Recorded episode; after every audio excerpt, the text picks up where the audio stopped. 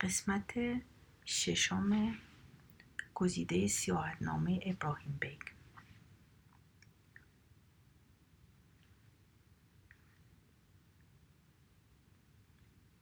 گفت حاجی محمد حسین امین ضرب آدم فرستاده شما را می‌خواهد. گفتم بگو نیست. گفت نمی شود زیرا که اول پرسیدند گفتم هست. ناچار بلند شدم. آقا دلم نمی‌خواست برم. چون که از اول او را دیده از حالش خوشم نیامده بود. شخصی بی حقوق است. دو دفعه به مکه رفته. هر دوبار چند روزی در خانه ما مهمان بود. مرحوم پدر خیلی زحمات از او کشید. ولی بعد از فوت پدر مرحوم یک کاغذ سرسلامتی به من ننوشت. علاوه بر این بسیار مرد تمکر و متقلب است. هر بیچاره رو که زیر چنگ خود بیاورد حکما یک فیروزای دو تومان را به تقلب در پنجاه تومان به او خواهد فروخت ابدا به خاطر خدا سلام به احدی نمی‌دهد. معلوم بود که از خواندن من نیز همین ملاحظات را در نظر داشت. باری دیدم ناچار باید رفت از اتاق بیرون اومدم. دیدم که پیرمرد معتمری ایستاده پیرمرد معمری ایستاده. گفتم جناب حاجی امین الزب شما را می‌خواهد. به همراهی او رفتم. داخل حجره حاجی شدم. سلام دادم. گفت در مشهد چه خریدید؟ گفتم هیچ چیز. گفت خب من در اینجا قدری فرش سلطان آباد دارم. مال بسیار خوب و خرج مصر و اسلامبول است. اینها را با خود ببر. به شما ارزان حساب می‌کنم. خیلی مال خوب ناندار است. گفتم چیزی خرید نخواهم کرد. گفت ده من فیروزه خرج مصر دارم. باری اینها رو بگیر. عرض کردم که هیچ چیز نمی‌گیرم. گفت خب تهران را چطور دیدی؟ گفتم در تهران چیزی نیست که آدمی از دیدنش خوشنود باشد. گفت چطور نیست؟ گفتم در این شهر با وجود مرد توانگری مانند شما بایستی تا کنان برای ترویج تجارت وطن تزیید انتع و محصولات آن کمپانی ها بانک ملی تشکیل یافته. از اینجا تا تبریز یک راهن درست بکنم که برای شما موجب مزید منفعت برای وطن اسباب آبادی به جهت هموطنان مویه تزیید روابط تجارت و راحتی باشد. گفت ماشالله ابراهیم بیگ هی مسلسل از این مطالع و بزرگ میشه موری پول کجاست؟ اینها همه با پول می‌شود. گفتم حاجی امو این چه فرمایش است؟ 20 سال است که تمام مداخل ایران سپرده به دست شماست. در مصر از خودت شنیدم. شهرهای ایران هر جا بنگری جوال جوال خرمن خرمن پول سیاه است که ریخته اید مردم میگن 25 کروه پول سیاه را شما به ایران پاشیده اید. سرمایه اینها نهایت 300 هزار تومان است. حاجی به کمال غیز از جا برخواست گفت فضولی به تو میراث است. آستین بالا زد که یعنی می‌رود تجدید وضوع کرده نماز بخواند. بدان بهانه به در رفت از شنیدن صحبتهای تلخ من رها شد. باری سه چهار روز دیگر در تهران بودیم روز چهاردهم ماه مشهدی حسن را فرستادم از پستخانه. یک کالسکه به کرایه کرد ما را تا قزوین بفرستد خودم رفتم با حاجی خان خداحافظی کنم چون به در ایشان رسیدم. غلام علی را دیده پرسیدم حاجی خان را بگویید فلان کس است. حاجی خان آمد گفتم برادر برای خداحافظی آمدم. گفت امین زرب را دیدی؟ گفتم خیرش ببینی.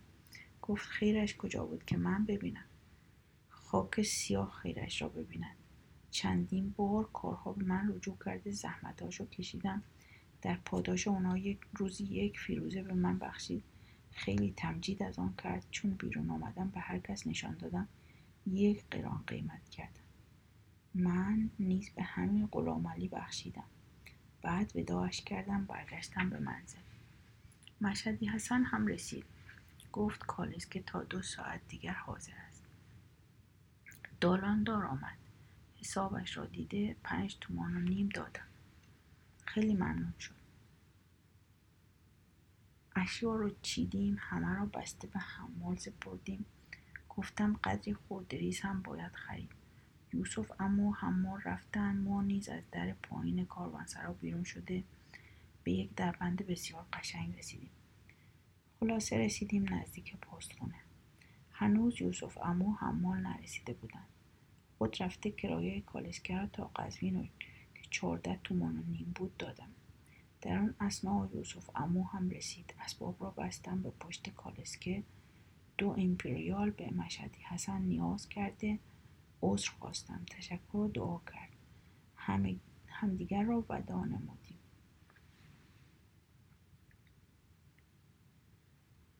اجمال سیاست تهران در اینجا به خاطر آمد که اجمال سیاحت تهران را بنگارم. پادشاه مملکت تقویم ایران در پیش ملاحظه می کند که برای عظیمت شکار کدام روز ساعت خوب است. همه وزرا عمرا رجال معمورین در خیال اینکه لقب تازه برای خود پیدا کنند طبقه تجار نیز اصلا در خیال ترقی تجارت و توصیه دایره آن نیستند. در تمام تهران یک کمپانی و شراکت برای ترویج امتع و محصولات مملکت تشکیل نیافته. اصناف و کسبه هم در قیل و قال پول سیاه. امروز هفتاد شاهی یک قران فردا هشتاد شاهی. فقرا در فکر تدارک نان. امروز یک من دو قران فردا سه قران. سفرای دو دولت بزرگ همسایه نیز در پی ترویج مقاصد پلیتیکی خودشان. هیچ کس را پروای وطن و از حب وطن اثری در ظاهر و باطن نیست. همگی قصیر قاصر العقل و ایمان مردی ولی زندند زندند ولی مرده. باری کالسکه ما رو به قزوین در تک و پو درآمد شهر قزوین وقتی پای تخت بود. ولی حالا از رونق افتاده خیلی کثیف و خراب. نسبت به شهرهای فرنگستان دهکده هم به شما نمی رود زیرا که در شهرهای اروپا در و دیوارش را نیز گویی روح و حس هست.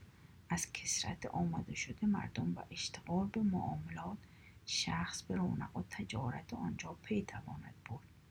یک نفر را در همه شهر بیکار نمی‌توان دید. بالعکس در ممالک ایران هر جا که مینگری مردمان تنبل و بیکارند که در هر گوشه جوق نشستند. شهرها همه خراب چون گورستان است. اگر شخصی به دیده بصیرت بنگرد از در و دیوار شهر توان شنید که با آواز بلند می‌گوید من صاحب ندارم. باری گفتم یوسفم برویم یک دکان آشپزی لقمه ناهار بخوریم. دکان آشپزی سراغ گرفتم یه دکان چلوپزی نشان دادند به آنجا رفتیم نگاه کردم. از کسرت کسافت به دکان داخل شدن ممکن نیست. تا چه رسد به چیز خوردن. برگشتیم. گفتم برویم به مسجد نماز خوانده برگردیم به منزل نهار را هم در آنجا بخوریم. رفتم به مسجد شاه. حسیرها همه جا پاره. در گوشه دو سنگ گذاشته بودند. دو نفر گردو شکسته مغزش را سوا می‌کردند. در طرف دیگر چند نفر نشسته انار میخوردند. در گوشه دیگر خربازه خورده پوست و تخماش را ریخته بودند. به طوری که پناه بر خدا. هیچ غیرتمندی پیدا نمی شود که از دیدن آن وضع ناگوار خود را از گریه باز دارد. با خود گفتم خدایا اینجا کجاست؟ این به همیتیان چرا حرمت نگاه نمیدارند شرف باید از اینجا منتشر شود. آخر در مصر و اسلامبول ما مساجد و جوامع را دیده ایم همه با فرش های گرانبها مفروشند. از در و دیوار روایه طیبه به آسمان بلند است. نمی‌دانم چه بلا به سر این ملت بدبخت رسیده که همه کور و کر شده ایم. در این مساجد نماز جماعت کمتر ادا می شود در هر گوشه چند نفر دستمال خود را به عوض جانماز پهن کرده منفردن نماز می‌گذارند چون که زمین پر از گرد و غبار است. چند قدمی دورتر دیدم قیر و قال بلند است. درست گوش دادم دیدم صدای طلاب است. دیدم دو تن از طلاب در حجره روبرو نشسته. در دست هر یکی کتابی مشغول جنگ و جدل هستند. گاه کتاب را به شدت تمام بالا برده. چنانکه گویی به سر آن دیگری خواهد زد. اون یکی نیز به همان طور معرکه غریبی بود. از مدرسه چند قدمی فراتر نگذشته بودم که ناگاه از طرف دیگر صدای دور باش بلند شد. دیدم از دو طرف صف فراشان است که میآیند. همانطور که در شاهرود دیده بودم در میان صفوف فراشان کالسکی در حرکت بود دیدم مردم رو به دیوار کرده ایستادن در شاهرود این تشریفات را یاد گرفته اما رو به دیوار کردن را ندیده بودم.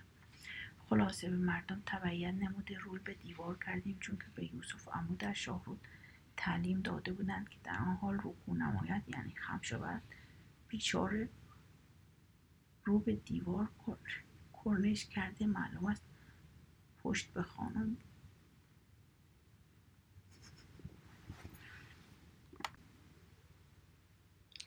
فراشان خیال کردند که این استهزا می کند.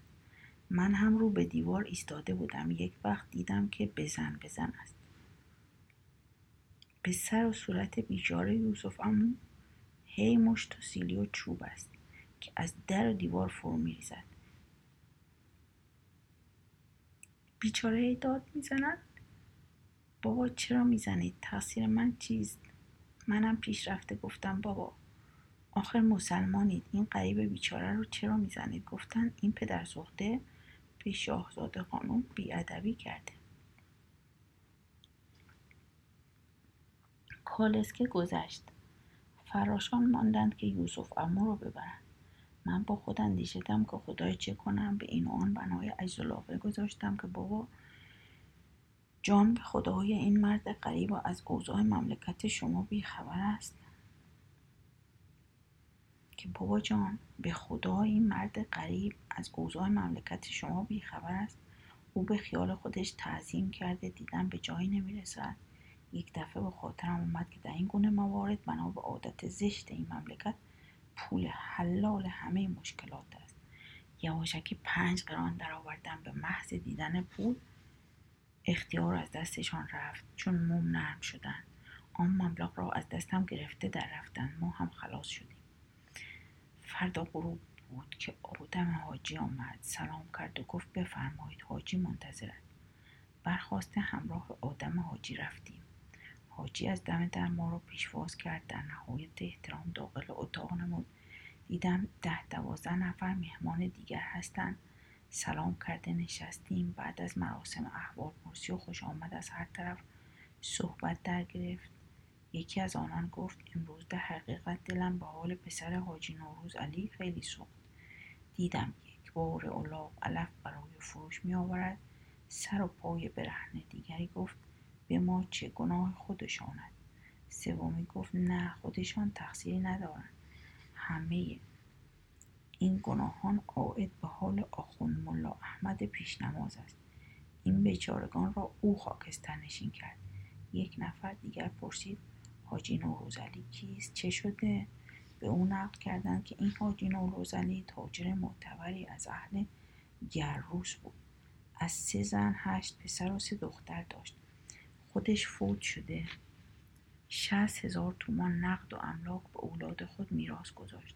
هر یک از علمای مملکت اطراف یکی دو تن از این وراث بدبخت را گرفته هر کدام به طرفی کشیدن. القصه کار به محاکم و مرافع انجامید دو دفعه حاکم عوض شد هر کدام حسه متنابهی از متروکات آن شخص پیش از وراث. گرفتند سایر وراث در کشاکش بودند از آن شست هزار تومان ثروت امروز که چهارمین سال فوت اوست شست دینار باقی نیست. هی قلیان و چای است که میآید. صحبت هم گرم است. یک نفر از مهمانان را که در صدر مجلس جا داد جای داشت یکی از حضار مخاطب داشت مخاطب داشته به آواز بلند گفت جناب شمس و شعرا به تازگی چیزی انشا فرمودید؟ گفت بله دیشب چیزی به نواب امیرزاده نوشتم فردا جمعه است. برده حضورا خواهم خواند. دست کرد به بغل کاغذی درآورد.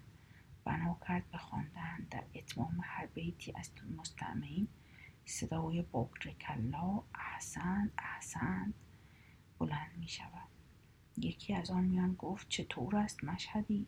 گفتم بنده از این چیزها نمی‌فهمم. این شیوه کهنه شده. مقتضیات زمان امروز را امثال این ترهات روحی نگذاشته.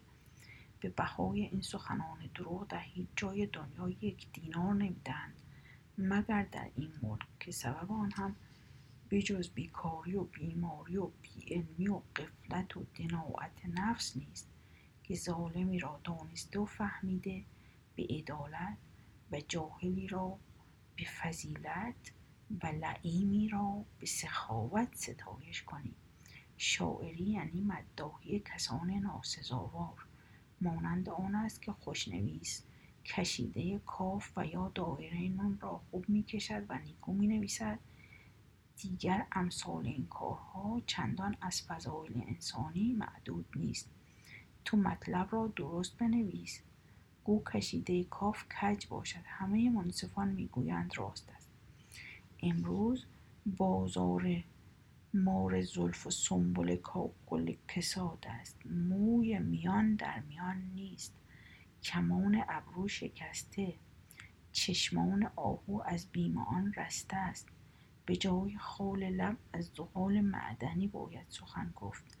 از قامت چون سر و شمشاد سخن کوتاه کن. از درختان گردو و کاج جنگل. حدیث بگو. از دامن سیمین بران دست بکش. بر سینه معادن نقره و آهن بیاویز. بساط عیش را برچین دستگاه قالیبافی را پهن کن. استماع صدای سوت راه آهن در کار است نه نوای به گلزار.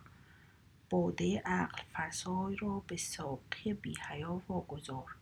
حکایت شمع و پروانه کهنه شد از ایجاد کارخانه شمع کافوری سخن ساز کن. صحبت شیرین لبان را به دردمندان واگذار سرودی از چغندر آغاز کن که مایه شکر است. از حب وطن ثروت وطن از لوازم آبادی وطن ترانه ای بساز. این امیرزاده ظالم که شما او را در صدق حضرت یوسف در عدالت شن بالاتر از حضرت سلیمان نبی تعریف کرده اید بیدادگری بی تربیت که امروز در بازار از شعامت مادر آن قدار که شما با یوسف پیغمبرش قرین داشته اید به سر این یوسف بیچاره چه بلاها که نیاوردن؟ از چوب و مشت و سیلی و لگت هیچ فروگذاری نکردن؟ این از آین مسلمانی است؟ هرگاه تو شاعری و از حکمت شعر خبرداری سرگذشت امروزی ما را نظم کرده در شهر سمر کن تا خلق بدانند در ایران چه خبر است. هموطنانت را از حقوق بشریه خودشان بیاگاهان. از شدت تأثیر که داشتم گلوگیر شدم اندکی نماند که خفه شوم ناچار سکوت ورزیدم. مجلسیان تماما مات و متحیر به روی من مینگریستند. یکی از آن میان گفت مشهدی زغال معدنی یا سنگی برای چه لازم است؟ ما همه هیزم میسوزانیم زغال هم داریم. مزایای این خیالات مبارک شمس شعرا رو نیز همه می‌دانیم. اگر شما نفهمید بر ما حرجی نیست. دیدم ورق برگشت. اینان مرا به جهالت تخته می کنند یکی گفت بابا بگذارید به حال خود اینان ترکند. ساده دل و بیتربیت باشند. دیگری گفت که فرمودن اکرم و ضعیف و لوکان کافران. فردای آن آفتاب نزده رفتم جارادار دیده رخت از آنجا بربستم. نام مکاری ابراهیم از اهل زنجان است. بعضی چیزها که لازم داشتم خریدم. اصر از منزل با رخت و بنه حرکت کردیم در بیرون شهر. جایی که کاروان افتاده بود منزل نمودیم تا صبح از آنجا رو به شهر اردبیل حرکت کنیم. اجمال سیاحت قزوین. باری سهرگان از آنجا با کاروان به سوی اردبیل حرکت کردیم. در اسنای راه.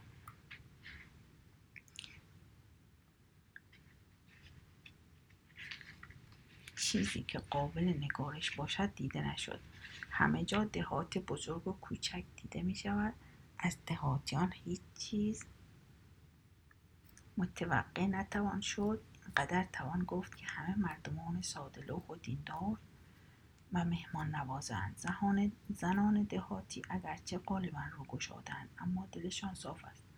سوگن یاد توان نمود که از میان ده هزار اینان یک نفر پیدا نمی شود که به شوهر خود خیانت کند از سیاحت خود تنها به دین یکی دل باشم. در دو بلای اینان به جان آن شهریان بیهجاب روز ششم رسیدیم به شهر اردبیل. رفتیم به زیارت سید بزرگوار شیخ صفی الدین بعد رفتیم به سر قبر شاه رزوان جایگاه شاه اسماعیل.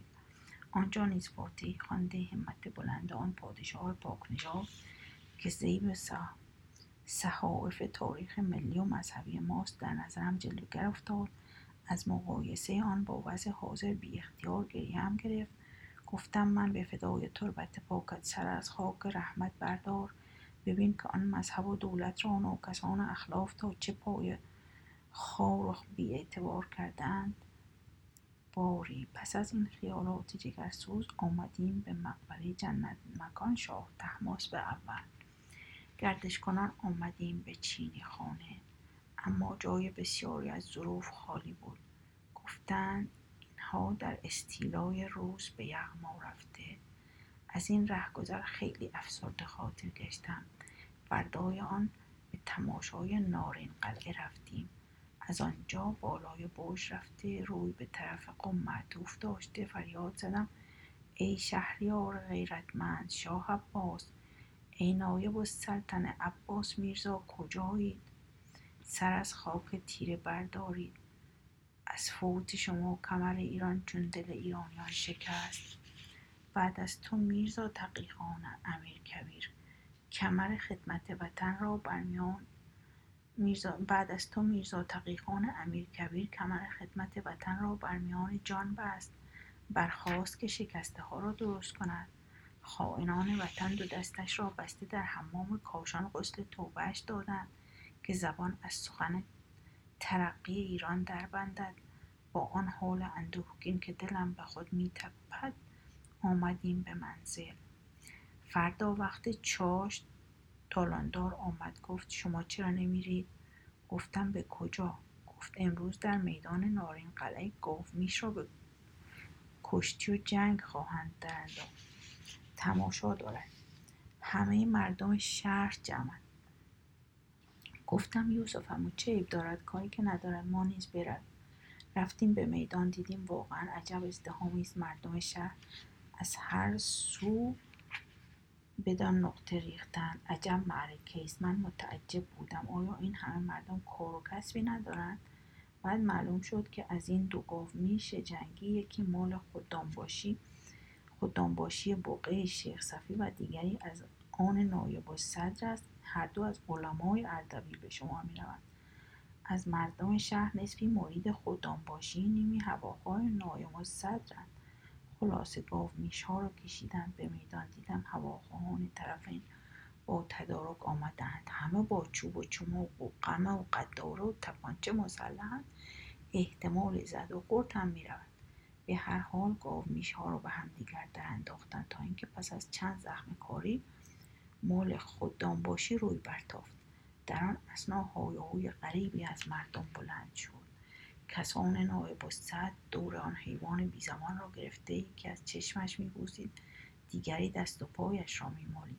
از یک طرف هم چند تاق شالهای قیمتی آورده به پشت و گردن آن حیوان انداختند. کفزنان و پایکوبان در نهایت شادی از میدان به در بردند. روز دیگر به تماشای بیرون شهر رفتیم. تجارت از این شهر نیز به سبب بندر آستارا که قریب به دریای خزر و سرحد روس است خالی از اهمیت نیست. بسیاری از امتعه و محصولات و محمولات ممالک روس از این شهر به آذربایجان میگذرد. لحاظا کاروانسراهای معتبر و خوب هست اما تجار معتبر و کمپانی و شراکت های سودمند به حال مملکت و تجارت ابدا نیست. خلاصه بعد از هشت روز اقامت این شهر از جلودار به عزم رفتن مراغه سه اسب هر یکی از قرار 18 قران کرایه کرده. پانزده قران هم به آنه دادیم که صبح آمده ما را ببرد صبح شد نیامد زور شد نیامد تا اینکه آدم از پی او فرستادم. خبر آوردند که جلودارها گریختند پرسیدم چرا؟ گفتند اسبگیری است حاکم مملکت می‌خواهد برود. گفتم چطور چطور اسبگیری یعنی چی؟ گفت بله اگه زحمت نباشه خوب خودتون بیرون برید ببینید. چه بگیر بگیری است رفتم بازار دیدم عجب معرکه است. از یک طرف چند داروغه شاگرد و از یک سو پنج شش نفر فراش. هی این طرف اون طرف میرن. هر جا که شطور و اسب و استری دیدن. بی هوا جلو با افسار آن را از دست صاحبش گرفته می‌برند بیچاره صاحبانشان نیز بی اختیار از پشت سر آنان می‌روند. از دیدن این بحث چشمهایم خیره گشت سرم چرخید. واقعا خیلی عجیبه مال مردم را در بازار مسلمانان به زور بگیرند و ببرند. از آن همه انبوه مردم احدی به فریاد آن مظلومان گوش ندهد. بسیار غریب است. اغلب حکام ایران هنگام مکالمه با رعیت دستشان در سیویل مشغول تاب دادن هستند سخن را با لحجه مخصوص تند و زود زود و ناتمام میگن. بوری آمدیم به منزل. با سیزده روز معطل شدیم. در ظرف این مدت اقامت در اردبیل خیلی آزرده خاطر بودم. یک نفر چاپاردار و با ما دو نفری سواره عازم مراقه شدیم. خیلی سرد است. به هزاران زحمت و مشقت. روز سوم به منزل سارق نام رسیدیم. جلودار گفت اینجا محل اقامت راهداران گمرک مراقه است. دیدم از یک کلبه محقری که در آن نزدیکی بود سه نفر بیرون شده نزد ما رسیدند. سلام داده نشستند. معلوم گردید که اینان راهدارانند. چیزی نگذشته بود. دیدم از طرف مراقه نیز کاروان شطوری به دانجا رسید. راهداران سارگان را صدا کرده گفتند کوپته نشان بده شتربان از بغل خود پارچه کاغذی در آورد به اندازه سه انگشت عرض و پنج انگشت طول به دست یکی از راهداران داد. دقت کردم که مردکه راهدار کاغذ را نمی‌خواند ولی در پشت کاغذ پاره اشکال هست آنها را میشمارد.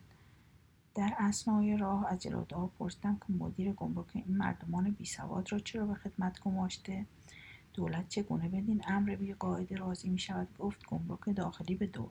گمرک دخلی به دولت ندارد. مدیر اجاره کرده هر کس را دلش خواست معمول می کند. گذشته در مملکت ما همه شعبات کارها به اجاره است. مثل گمرکات و داروغگی ولایات و غیره. بسا می شود که خود این اجاره داران بی سواد می شوند. یک نفر نویسنده به اجرت گرفته کارشان را از پیش می برند. هر کدام صاحب چوب و فلک هستند. در امر زد و کوب مختار. تنها از وجه اجاره مسئولند. پس گفتم بابا تو عقلت رو باختی. مدیری مدیری پلیس به اجاره می شود. گفت به جان عزیزت فردا در اردبیل هر کس یکصد تومان به وجه اجاره افزوده پس فردا داروغ است. اما مدیر پلیس نمی‌دانم چه چیز است. گفتم خیلی خوب. وچه اجاره را از کجا می‌دهد؟ گفت از هر دکان ماهی یک به نام اجرت اساس می‌گیرد. ولی از این یکی چندان مداخل حاصل نمی شود اصل مداخل از دعواچی و تاجرزادگان است که هر شب یکی دو تن را به تهمت گرفته از هر کدام چل پنجاه تومان به عنوان جریمه اخذ می کنند داروغ محبس مخصوص با کنده و زنجیر دارد. غالبا با شکنجه هم پول می‌گیرد. بعد از طی هشت ساعت راه خودمان را به هر نحوی که بود به بالای تپه الله اکبر رساندیم. از آنجا شهر مراغه نمایان است. از بالا سرازیر شدیم. دیدم پنج شش نفر در راه نشسته گدایی می‌کنند. ولی چشم و دهانشان همه کج و موج و دماغ و لبهاشان ریخته. به طوری که پناه بر خدا آدمی نمی‌تواند به رویشان نگاه کند. از جلودار پرسیدم که اینان چه کسانند؟ در اینجا چه می‌کنند؟ گفت به ناخوشی جزام گرفتارند. در هر جا از مساکن خودشان به جهت اینکه ناخوشی به دیگران سرایت نکند رانده در اینجا سکنا دادند. اشاره به دامنه تپه کرد مختصر دهکده دیدم. گفت تمامی سکنه اینجا جزامی هستند. این نخستین غم بود که در ورود به شهر مراغه ما را پیشواز نمود. به تصدیق عمومی شهر مراغه نخستین شهر حاصل خیز مملکت آذربایجان است. همه سال مبالغ گذاف خشکبار از آنجا به خارج می رود تجارت عمده مملکت منحصر بر این است. ولی افسوس که اهالی تاکنون در پرورش باغات و گرفتن محصول تزیید حاصلات قدمی قدیمی راه ترقی نپیمودند. به هر نحو که از نیاکان خودشان دیدند همان است. از فن زراعت و حراست به کلی بخبرند در این اواخر چند نفر از ارامنه بومی و روز در ظرف اندک مدتی از معاملات خوشبا صاحب کرور شدند. صاحبان املاک مملکت مزدور ایشان. بدتر از همه این قفلت ها شیوع درد بیدرمان تریاک کشی در میان اهالی آن سامان است. که جمعی از هر طبقه بدان ناخوشی صعب العلاج مبتلا شدند. بعض بیغیرتان دیگر نیز محض رهایی رافتن از قید نماز و روزه و تکالیف حج و زکات اسلام را به یک سو گذاشته از مذهب باب پیروی کرده دنیا و آخرت. سبب اصلی این همه همانا بیکاری و بیاری و عدم علم و آگاهی. در این باب تعدیات بعضی از حکام ظالمان عالم نما عالمان بیعمل بدنام کنندگان نکونامی چند نیز خیلی دخیل هست. پایان قسمت ششم ابراهیم بیگ.